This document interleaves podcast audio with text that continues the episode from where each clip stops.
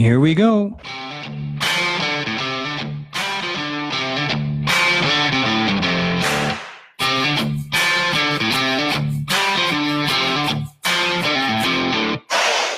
All right, everybody, we are here for a special edition of the Meincke Show podcast, covering the top five reasons why I am with Wexit.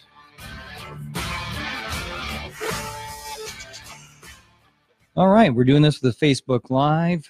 I don't do post production anyway, so that's all right. Everything we do here is raw and uncut. We don't do a whole lot of editing. So here we go the top five reasons why I am all in with the Wexit movement.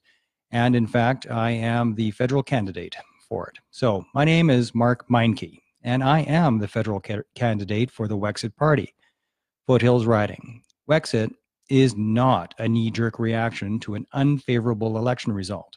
Wexit is a measured response to the inequity of Western voting power and a defensive measure to the economic attacks from three of the four major federal parties, who have all vowed to shut down the Alberta energy industry. My participation in Wexit is not something I take lightly, and I wish to be as clear as possible with my reasons for becoming a Wexiteer. First of all, number one of the top five reasons why I am a Wexiteer. Number one, a fair democracy. Tough to argue against that. Westerners have both less voting weight and fewer ridings per capita than Easterners. And I actually didn't know that before, I'm embarrassed to say. The Toronto Star published an article which illustrates this point really well. And uh, in the written version of this, a link to that article will be supplied, including some charts and graphs. In the article, some jarring numbers arise all of Western Canada, from Manitoba to British Columbia, has a grand total of 104 seats, whereas Ontario, all by itself, has 121 seats in the House of Commons. This imbalance by itself is a little disturbing, but what is even more disturbing is that Alberta's largest riding has a population of roughly 159,000 people, whereas the riding in Guelph, Ontario, has a population of just roughly 132,000 people. So, what this means is that each individual vote, each individual vote in Guelph has 17% more weight than a vote in the Edmonton Wetaskiwin riding. How is that okay? Are people in Guelph 17% more Canadian than Albertans are? The current electoral system seems to think so. When combined, both the voting weight and the riding distribution puts Western Canada at an incredible disadvantage. We need to restructure the system for the sake of fairness, or we need to separate for the sake of survival. So, what's my goal here? What am I after? Well, let's start with equal ridings. That seems fair. Equal ridings. Western Canada should have the same amount of seats as Ontario and Quebec combined. Currently, Ontario and Quebec have 199 seats to Western Canada's 104. That is 52% more decision making power than in two provinces than the entire West over four provinces. 52% more power is not okay. It is this imbalance, in part, which creates Western alienation in Western Canada. We have a different culture in the West. We're just different. And Westerners need to have more independence in order to maintain our way of life. As far as the weight of the votes, I uh, understand, I agree, this one is tricky because the territories, as an example, have a total of three seats, which isn't a lot, and it needs to be increased. So we need to balance that out because the territories don't have a proper voice three seats for all that land. I know it's a small population, but it's about fairness. The bottom line is fairness, which necessitates taking both regional and population representation into account. So, number two for why I am with Wexit, all in. Number two is that a national party cannot fix the system. They can't, they don't have a mechanism for it. From 1987 to 2000, the Reform Party of Canada tried to fix the imbalance of power. That's why they came, that's why they were created in the first place by Preston Manning. They failed. They failed because being a national party, they had to appease Ontario and Quebec in order to win enough support for any motion to amend our election process. And of course, Ontario and Quebec were not having it. Human nature was the problem here. Human nature was the unclimbable hill which saw the Reform Party falter. People with power and influence never give it up voluntarily. Pleading for fairness simply falls on deaf ears to those who would hold the balance of power. Only by having a powerful negotiation position can one hope to unseat another's power. Only a Western regional party with separatism as part of their agenda can create the mechanism for which change can actually happen. Only a party which works exclusively for the interests of Western Canadians can possibly have the power to effect the necessary changes required to provide an equal and fair balance of power. Wexit is the only way for Western votes to matter. And if you disagree with that, please write out a plan. Show me, show us all how we can get it fixed. Because for 13 years, the Reform Party couldn't figure it out. So if you got an idea that Preston Manning didn't, let's hear it. I'm all ears. Placing all of our hopes and dreams of equality on any national party is a fool's errand because any national party has no choice but to attempt to serve two masters, the West and the East. Serving two masters who have aligned goals, that might be possible. But serving two masters whose demands are in conflict, that is just not viable. You can't do it. And that's why Confederation isn't working. When the conflict between these two masters is about the balance of power, those who hold the power simply will not release it. History has taught us this time and time again.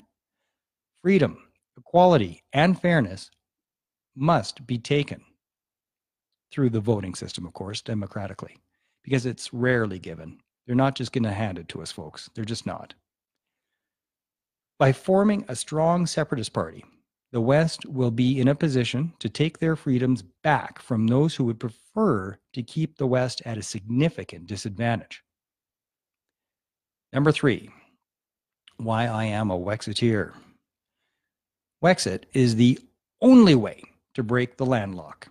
It's the only way to break the landlock, which is restricting the Alberta economy. Our premier, Jason Kenney, is a smart dude.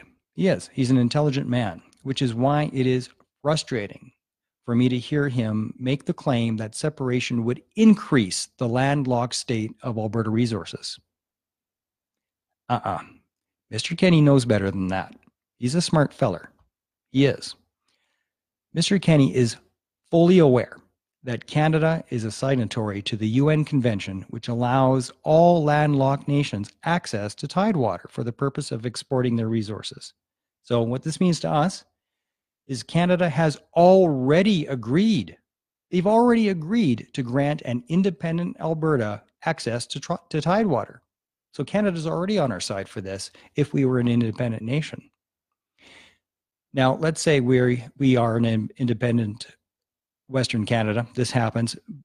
BC didn't join us though, and BC still wants to fight us. Well, okay. Even if British Columbia continues to fight the Keystone Pipeline, international law will be on Alberta's side. An independent Alberta will also have the ability to respond to British Columbia's pipeline restrictions with our own restrictions on their products moving east by both trucks and by rail. An independent Alberta would have the ability to place tariffs or even implement embargoes if need be. Got to do what you got to do. The bottom line is that an independent Alberta would have an incredible amount of negotiation power, which would be leveraged to break the landlock, which is currently imposed on us by our own country. Our own country is landlocking us and not allowing us to um, sell our resources anywhere but to the state. So we only have one customer, That's it. We have one customer, which is why they are taking us to the cleaners. They are eating our lunch by buying our barrel our oil at an incredible discount for no other reasons that they know we have nowhere else to go. And our own country is doing this to us. Number four, number four of why I have decided to be a Wexiteer. Alberta is Canada's Cinderella. Alberta is Canada's Cinderella. We are kept locked up in a castle to be seen and not heard. Our family makes us do all the tough work while they bask in the spoils of our labor. They reward our hard work and generosity by treating us as though we are dirty and unimportant. We don't feel like we share an equal status with our siblings, and our stepmother doesn't seem to like us at all. Three out of the four major federal parties have said publicly that Canadian energy production must be phased out. Three out of four have falsely described Alberta energy as dirty and unethical.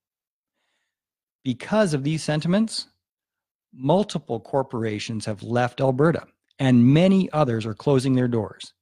Because of a blatant anti Alberta sentiment from our federal leaders, multiple business owners have decided that they can no longer survive in a province where they are under attack by their own government.